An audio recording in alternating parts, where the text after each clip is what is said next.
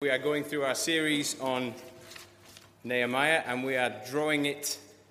I don't know, we've got three or four weeks left. We're in week 9, chapter 10. The story is coming to a culminative point at the moment, and we are seeing God's people.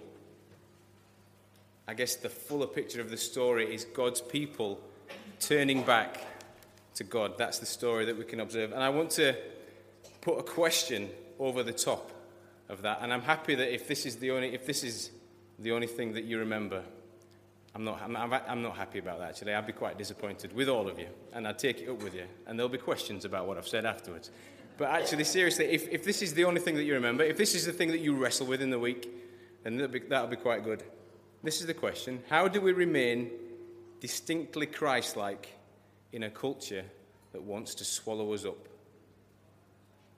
How do we remain distinctly like Jesus in a culture that wants to swallow us up. Now, you say, I don't think the culture's got an agenda of swallowing me up, but that's what happens. And as I've kind of to try and unpack this question, as I've tried to think about it, this is what happens, isn't it? We, the culture does just swallow us up sometimes. And how do we, without appearing like holy Joes, how do we remain distinctly Christ like? How do we not look judgmental? How do we do relationship with people and not look judgmental? I've, I've found it's, it would almost be easier, walking away from the mic, it would almost be easier if we could do the one of the two things, wouldn't it? It would almost be easier if we could totally separate ourselves. In some respects, as God's people, we are to be separate and it would almost be way easier if we could just become completely separate, separate ourselves off altogether. That would, that would be easier. A bit monastic, a bit like the monks do. I feel like I could get my head around that.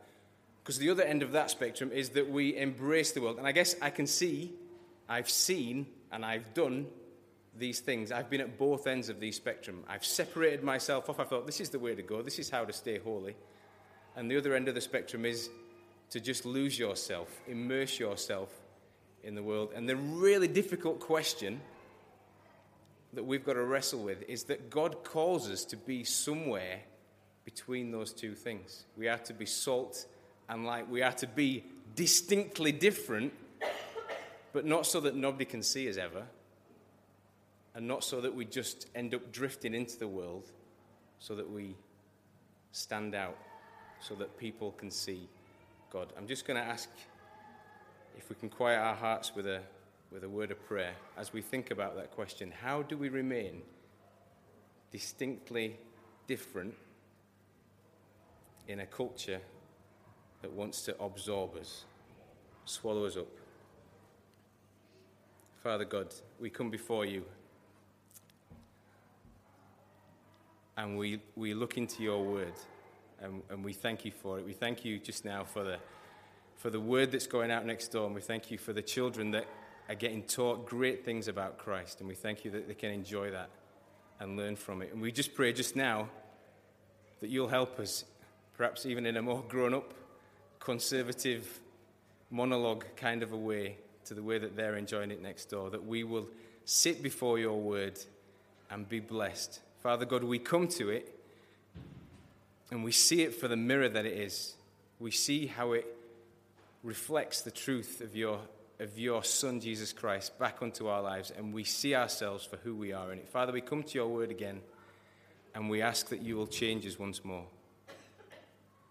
We ask that we will not be bored by it, that it will not go over our heads, that we will not just sit for half an hour and exit and then carry our lives on the same. We have confidence in your word that it can change us round. It's done it before. Father God, we look to it again to speak truth into our lives. Help me just now to not depart from the word, but to give clear instruction that we might be changed and bring God the glory. We ask this in Jesus' name. Amen.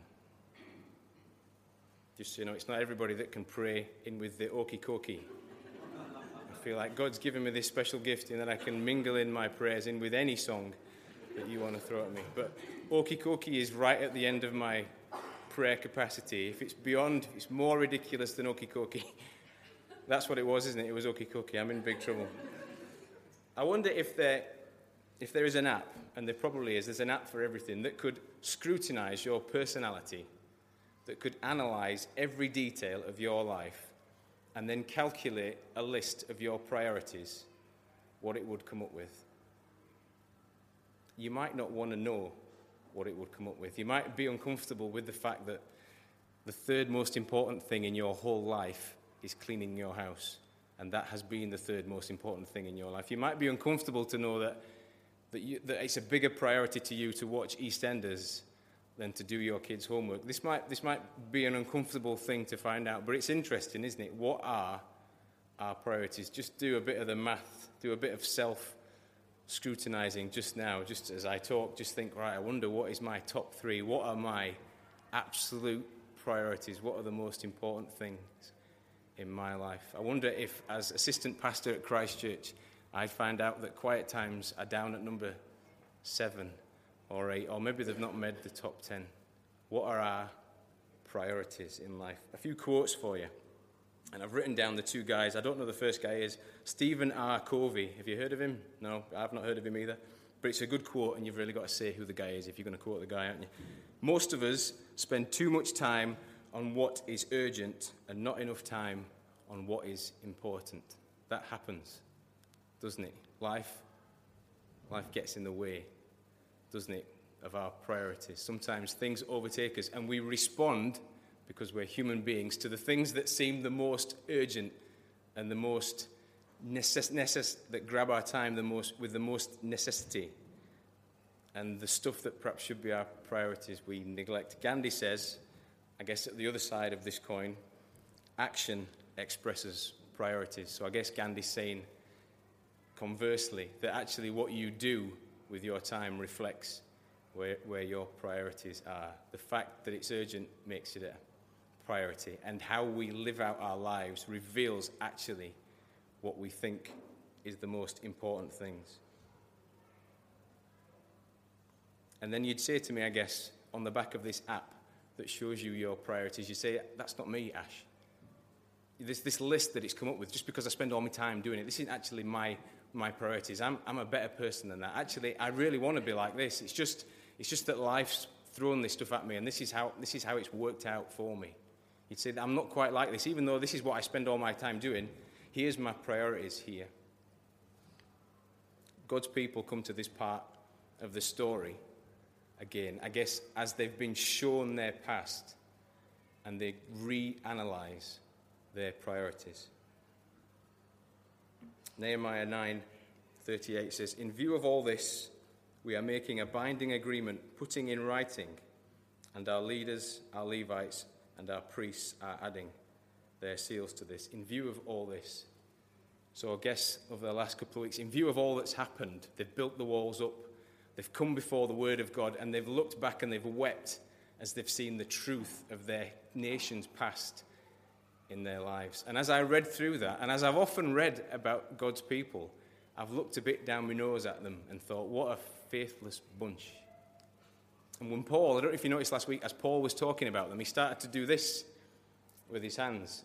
And it was a bit illustrative, I think, of, of their journey, which from Adam up until the end of the Old Testament was like this. Adam and Eve walked with God, and then it didn't take them two minutes before they were on their way away from God. And as you read through the narrative of the Old Testament, it just makes for a zigzag as the people fall away, they realize they've gone away, and then God makes a way back, and they get back to the point where they're doing business with God again. And then no sooner are they doing business with God again than they're drifting off and falling away from Him again. And as I read that, I looked down my nose at these faithless Hebrew people, and then as I do it, I realize that's my story. That's me.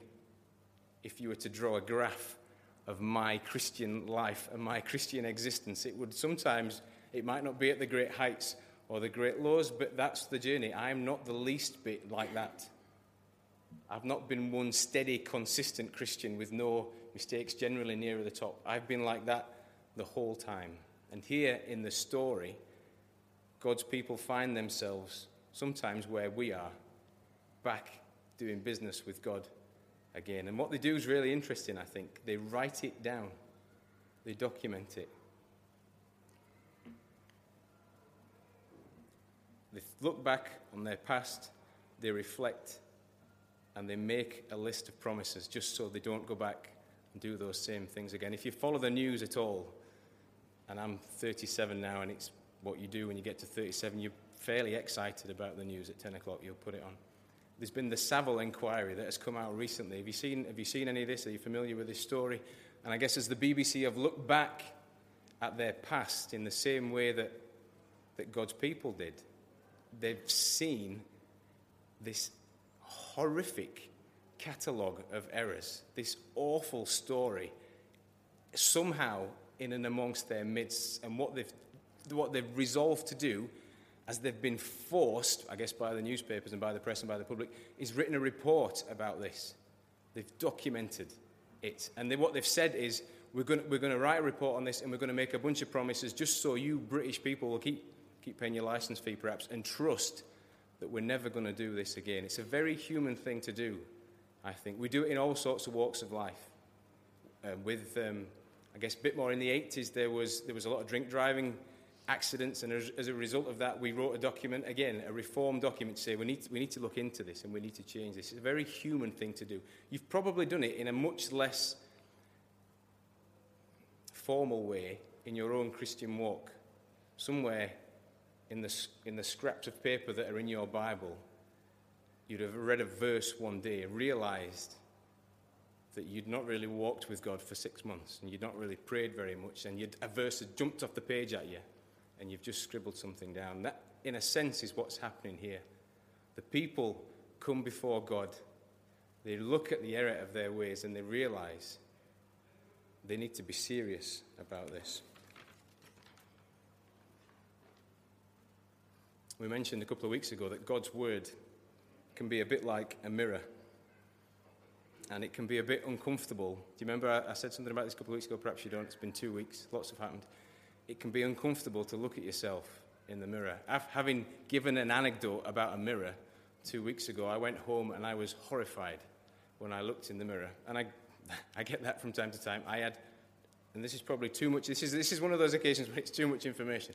I had two horrible old, old man hairs out the side of my neck. And the, the light behind me in the bathroom made them glisten in such a way that I was a little bit repulsed by myself. It was awful. But what do we do when we have these horrible moments? Because I'm not on my own with awkward old man hairs. You'll too will find yourself at the mirror sometimes and you'll see you've got a little bit of food that you didn't quite clear away there, or your eyebrows have decided to go the wrong direction, which can be a real shame sometimes and really take the edge off your attractiveness. What do we do, though, when we see ourselves in the mirror? Do we just look in the mirror and say, oh, well, there you go, Ash, there's two old man hairs there. I'm sure nobody really minds. C'est la vie, and walk out. Or do we stay in the mirror and mourn our disfigurement and mourn, mourn our unfortunate?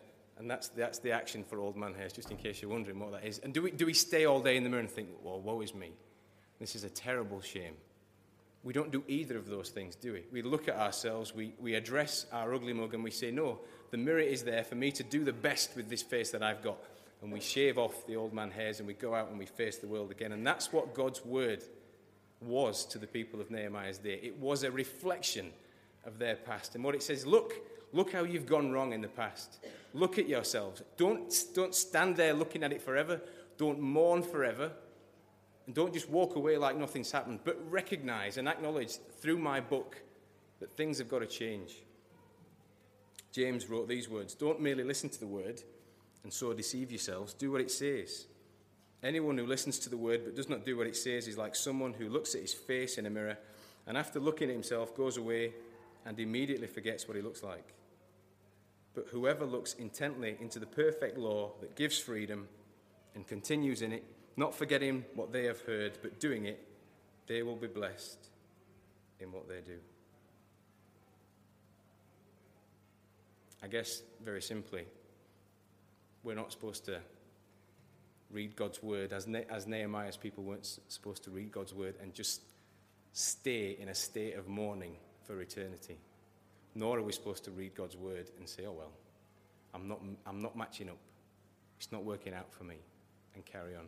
We are supposed to read God's word and be changed. That's the plan. What's your relationship with God's book? Are you reading it? Is it impacting your life? Do you just stay sad about the, about the, about the mess, ups that you have and the difficulties that you have? And do you find that in a year's time you've fallen into the same pattern of sin again? Or are you being changed? The people resolved to make three, three changes. And uh, the first one will pop up in the screen as if by magic in a little minute. They began to honor God in their homes. They were distinct in their relationships and they prioritize God in their life. So, verse, verse 28, and uh, I'd, like, I'd like to think that, I'd like you to think anyway, that me and Paul sat down and planned through this series of Nehemiah. We saw that it was Mother's Day, found the only text that exists anything about parenting in the book of Nehemiah, and planned that it would be on Mother's Day. But that's not the case. It turns out God is a gracious God, and sometimes He helps us out with our planning. Some really great parental advice. At the point in which God's people turn back to God and prioritize Him, the families.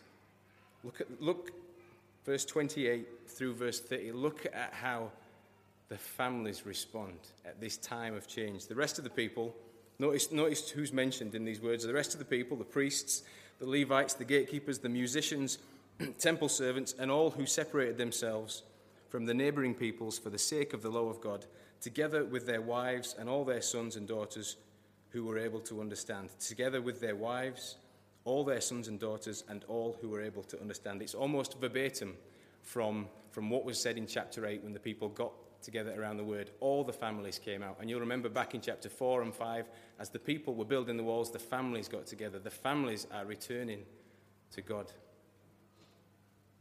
Verse 30, they also they're also giving guidance. We promise not to give our daughters in marriage to the people around us or take their daughters for our sons. Can't help but wonder how that kind of conversation went.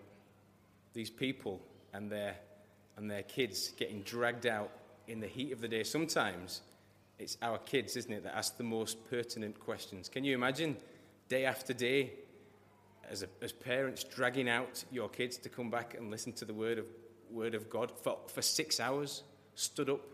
Can you imagine what the kids would be saying? I'm not, I'm not, I'm not going out there again, Dad, to listen to that old guy Ezra open up the book of the law and read it out for six hours. I want to go and play my PlayStation or whatever. They wouldn't have had that then, but whatever, whatever was the thing that they had, that's what they would have been wanting to do. And yet the parents and the families prioritize the gathering of God's people. Sometimes it's our kids that ask the most pertinent questions. I guess with it being Mother's Day, bit of advice, bit of compassion for the parents. Have you ever thought about, and there are no kids in here, just what we put our kids through at Christchurch? Christchurch is the worst church. I'm, you look, look at me. Christchurch is the worst church to come to if you're any smaller than that. Look at what they've got to walk past to get to church. Have you thought about this? Have you thought about what you're putting your kids through? Before you even get in Escape, you've got to walk past the crazy bouncy thing that looks like it's designed to give men over 30 a hernia, and you've got to walk past any other number of brilliant looking, amazing rides. Then, when you get in, there is this cathedral before you of the cinema. And I, feel drawn to the cinema as I walk in the escalators. Everything is saying, Go to the cinema, Ash. And my kids, walking like zombies, adoring everything that they see. Salty foods, burgers to the left and to the right. And if you manage to get past there with your kids, and they will be saying, Why? Why are we not going here? Look where we are. Where are we going? And then you'll get past the guy who sells the crazy fizzy juice. And if you're lucky enough to get past him, not, not that it's the, the, the respectable guy who sells fizzy juice, I don't want to do him a disservice. He's doing a great job. And if you manage to get past him, then you've got the, the machines that go around like that, the animals. And I'm exhausted just talking about it because uh, my kids want to go on everything. Then you go up the escalators and you're faced with the star attraction of gravity. And then if you manage to get them past there, they're saying to your dad, Why? Why are we coming here? Why are we coming to church? And as parents, if our answer is a slavishly observed, it's what we do on a Sunday we go to church, then that's not a good enough answer for our kids. When we're walking past all that, It's not good enough. We need to tell them, as Nehemiah needed to tell the people, that we're coming to meet with the people of God that have met since the day dot. It's so crucially important that we meet with these people. It's so important for us to hear His word. It's actually the most important thing we're going to do. And if we just look back half bored ourselves and say, Yeah, I don't really know why we're coming past all these attractions, maybe we should go there next week, then our kids will see through us. As parents, we are the biggest influence.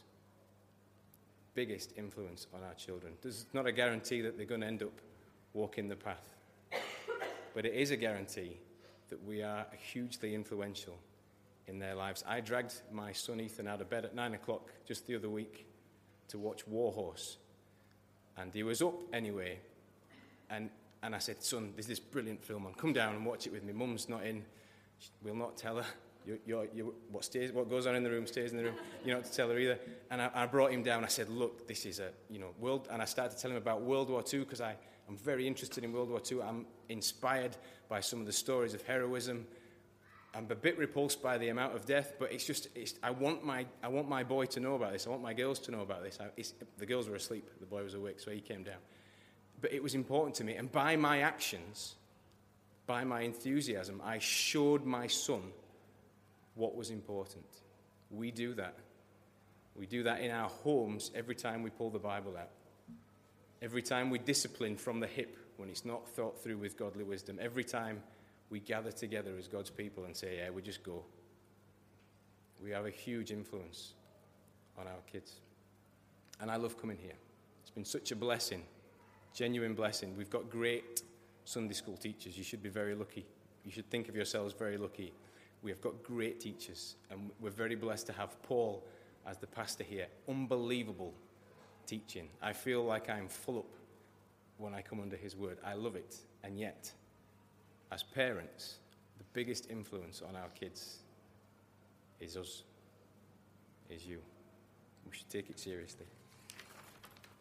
Not only are, we to be honor God in the home, but we are also to be distinct in our relationships. Verse, verse 30.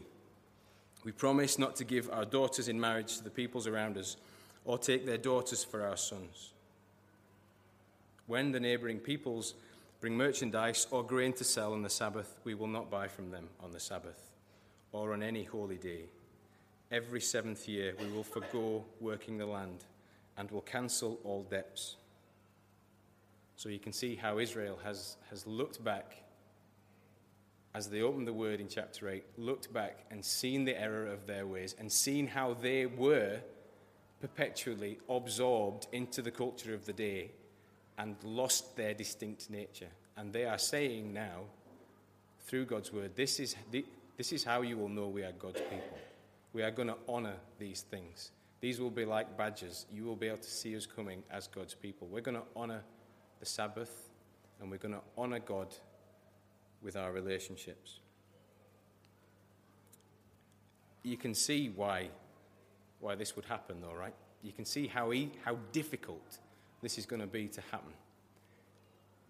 It's, it's the Romeo and Juliet story, really. If you, if you, tell, you tell somebody that you can't, you can't marry that, that person because of the family or the nationality or the kind of income they've got or the family background they come from, then suddenly they become they don't become less attractive. Romeo wasn't put off Juliet because she was in the wrong family. You know, he fancied her even more. And you can imagine this this conflict going on throughout the nations, it's not an easy thing to get past. You can see how quickly these people could have been absorbed back into the culture. So easy for them to want to go and intermarry again. So you, you, you tell an Israelite teenage girl, you, you, the one guy you can't marry is the guy from that tribe down there. Then all of a sudden he becomes as handsome as you want him to be.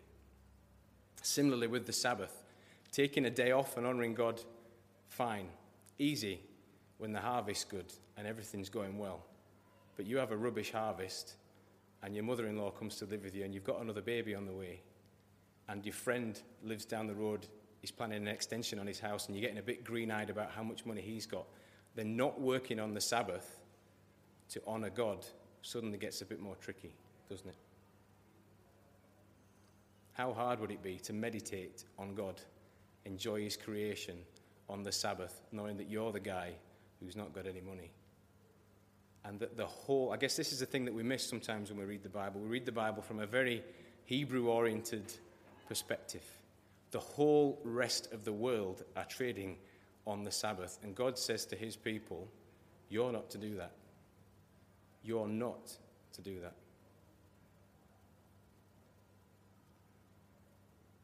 How hard is it to remain distinctly God's people in a culture that wants to swallow us up?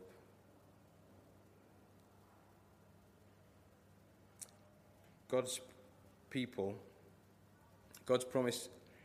So, the promise God's people make is that their children won't intermarry with other nations. God's people had to prioritize being holy and pure, not just because it's inherently good and godly, but because this is, this is the line that Jesus will come from.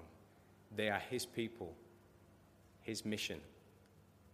This is too, this is too important for it to be corrupted. So that the history of the past was that as these people intermarried, their, their authenticity of their, of their Judaism was just corrupted. They just absorbed, and, and some of the people round about were, were very pagan. Some of the ceremonies that they would go to, some of the things that they were doing were really awful. And as they intermarried, the, the, Hebrew, the, the Jewish practice was just becoming more and more diluted and less godly. And God, and God says to them again through His word, This can't happen again. This is, too, this is too important now. You're too important to people. The world is looking at you as my people, and I can't have it polluted in this way. You need not to intermarry with other nations. And I want as well for you to keep the Sabbath day holy, because then the people will look at you and remember that I am the God who created the earth in seven days, and on that seventh day I rested, and you rest, and I've commanded you to do this. I want you to keep this Sabbath. I want you to keep yourselves pure because in doing that, people will see me and not you. I think this is the hub of the issue for me. How do we keep ourselves distinct in a culture that is desperate for us to embrace everything around about us? How do we look different? I guess we come to a passage like this and we say these, these words don't really have any relevance for me. Keeping the Sabbath, not intermarrying with other nations. This is, this is distant text for me. This is not specific to me. I think there is inherent wisdom for us here in the relationships that we choose romantic relationships, friendship relationships, business relationships. Because we are, we are representing God with our lives. And this might mean for single guys or for parents with teenage girls or whatever, and I'm just giving examples as they come to my head, really difficult conversations when we think about what we tell them. We want you, our children, to honor God. We want people to, to see God in you. That's the, that's the most important thing. It's going to mean some very difficult conversations some very difficult opinions to hold. But mo- most important is that people see the distinctness of God in us. This is prevalent for me, I think, becoming prevalent. I've got two groups of friends that really aren't Christian school run guys who I love and I'm building good relationships with, and we've got some friends and some neighbours who, who, who we catch up with a lot, and some of the some of the habits some of the some of the situations I'm getting myself into, I feel like it's very important that I am a representative of Christ in these circumstances. But I am aware that as I stand with these guys, that I sh- and, and they share opinions, that I am representing God in this circumstance. So we're, looking here at things that are quite specific to Sabbath and relationships into marriage. But I think it goes further than that. We represent God in every avenue of our life. And if we just join in with, with the blue jokes and we just laugh about things like that, then, then what are we saying about our God? We are to be distinct. What does that mean for us? And the battle that I've really had is how do I not look like a holy Joe? And how do I not look like I am completely immersed in the world? I realize that I've got to be there, but how do I represent Christ in these circumstances. Jesus was distinct. Not in a, not in a judgmental way, although he will judge, and not in a holier than thou way, although he is holier than thou, but in a I'm going to show you God by how I live kind of way. We've got some great lessons, I think, to learn from our Saviour. When we think about how we are to be distinct and we remember how Jesus met people and dealt with people and showed compassion to people and didn't sit in judgment on people and yet still managed to show them the truth of the scriptures. Let's remember that in our relationships, in our family units, with our friends, by being distinctly Christ like, we can show people God. It's an incredibly powerful witness. Finally, final point is that we prioritize God in our lives. We also assume, verse 35, the responsibility for bringing to the house of the Lord each year the first fruits of our crops and of every fruit tree. As it is also written in the law, we will bring the firstborn of our sons and of our cattle, of our herds and of our flocks to the house of, God, of our God, to the priests ministering there. Moreover, we will bring to the storerooms of the house of our God, to the priests, the first of our ground meal, of our grain offerings, of the fruit of all our trees, and of our new wine and olive oil. And we will bring a tithe of our crops to the Levites, for it is the Levites who collect the tithes in all the towns where we work. And you say to me as I read that, I'm pretty bored with you reading that, Ash, because the, I don't have any oil, I don't have any crops, I don't have any cows or any cattle. What does this mean to me? How do I, how on earth do I, I can read through this and I can skip on to the New Testament because this hasn't got anything to say to me, has it? Sometimes when we read the Old Testament, it's good to remember there is a, there is a pattern that we, there is a pattern of principles that we can pick up from when we read that through. So we don't have any oil or wine that we can save a tenth of for God, or a, or a, or a cow in our garden that we can sacrifice to God. But we have stuff that is prioritized in our life, that is really important to us. We have first fruits in our own way. And I think to, to sum it up simply, in terms of how we deal with a passage like this, it's to say that we bring, the, we bring God the best of our stuff, and we bring Him the best of our stuff first. And it's a really countercultural way to deal with things, isn't it?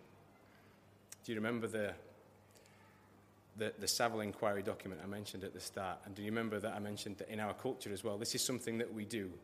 When we see the error of our ways in society, we see that we've gone off, off the rails, we, we write a document about it and we, we make a load of promises, a load of reform promises. Well, if you read any of these documents, particularly the Savile one, you'll realize that its, its agenda is not just papering over the cacks anymore. You might think that of the BBC. It's not trying to just deal with the end game scenarios anymore. It realizes that that's not worked.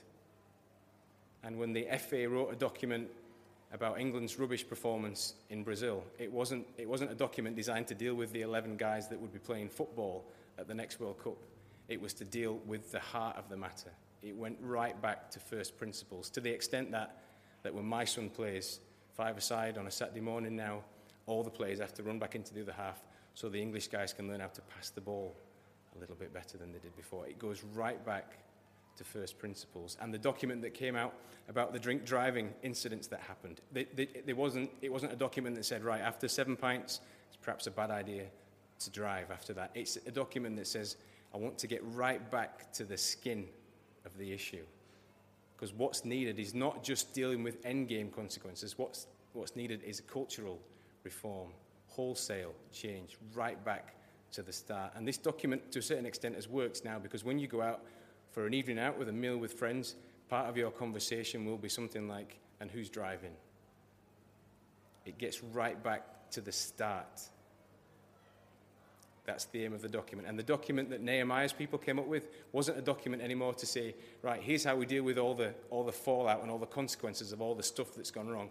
We need, because that's not worked anymore. God's saying to him, that, that's, not, that's not the pattern. That's not worked. You need to go right back to the start. So when the Israelites make their promises now, they start with God. The decisions that they make start with God. When I think about how I give, um, and maybe I could challenge you to think about how you give too. I don't give of, of the start of the things that I have. When I think about giving to charity, it's what I have left. And as I considered that in my Christian walk, I think, well, surely that's, surely that's not the way I am with God. Surely that's not how I carry on with God. I pray, right? And then I start to think about when I pray. When do I pray? When do you pray? Sometimes. At the end of the day, I start to think about when, well, when I read my Bible. When do I read my Bible? At the end of the day. I go to church if I can. I serve Him when I'm not too busy. I'll help others if I can. I think I thought back over the period of my life, and I thought actually, if you were to, to make the assessment of my life, I do do things, but is it of my first fruits? Would, you, would the app on my phone that I don't have, that scrutinize me, point back to somebody who observed God as the most important thing in his life? Or would it be somewhere else down on the list? There's a challenge for us here, I think. It's very countercultural. Sometimes in our Christian faith, we give from what we have left, and God asks us to do something ridiculous, something awesome, actually. He says, No. For the outside world to know that you're my people, I want you to give to me of your best, and I want you to give to me of your best first. Think about it. How do you show God that you trust Him? How would you show God that you trust Him? Give Him what you've got left when it doesn't really cost you anything? Or give Him your best when it costs you everything? Just to finish. The first fruit celebration. The date for the celebration of the first fruits varies year on year. But when Jesus was crucified and resurrected, the day of the first fruits happened the very same day that Jesus was resurrected. So there was, there was some ceremony that took place on the day of the first fruits. Um, one of the Sanhedrin would go out, one of the Jewish ruling leaders would go out, and all the fields around Jerusalem, remember some of Paul's pictures? The fields would be ripe for the harvest all around. A very visceral picture that you would have. And one of the Jewish leaders would go out and he'd take one crop and he'd chop down that one crop ceremonially and he'd bring it back and he'd sacrifice that first. And until he'd done that with that one crop, then nobody could touch the rest of the crops. That was just the tradition, that was the practice. Can you imagine this picture? Jesus has just been hung on a cross. All the, all the things that he taught us about himself. Jesus has been hung on a cross and he's in the tomb. God's best in the tomb. The fields around are ripe for the harvest. And then the rumors would begin to spread around Jerusalem. There's no body in the tomb. Can you imagine this scene? God has given us of his best. When Paul thought about it, he wrote this But Christ has indeed been raised from the dead, the first fruits of all those who have fallen asleep. For since death came through a man, the resurrection of the dead comes also through a man. For as in Adam all die, so in Christ all will be made alive. But each in turn, Christ the firstfruits, then when he comes, those who belong to him. This would have been a real day of hope for the Jewish people. A day when at last they could grab the harvest. After this initial sacrifice, they could grab the harvest. And I guess it was hope of a year of food in their belly and good health. Since Christ died and was sacrificed and was raised, we have a new hope. And that hope would have been dawning on people around about Jerusalem on that very day as the rumors spread around Jerusalem that Christ was raised, the first fruits from among the dead. We have a Savior who looked death in the face and defeated it. And because of that, we have a hope just to close, before we sing, when you think about doing diaries, when you think about your priorities over the next, don't know, when you do diaries, when you think about your priorities over the next few weeks, let's remember when you think about your stuff, the stuff that means the most to you, stuff that you would never want to lose, let's remember that God gave of his best when we were at our worst. When we think about how we're going to invest our time, how we're going to invest our money. We have a God in heaven who gave up everything so that we might have hope.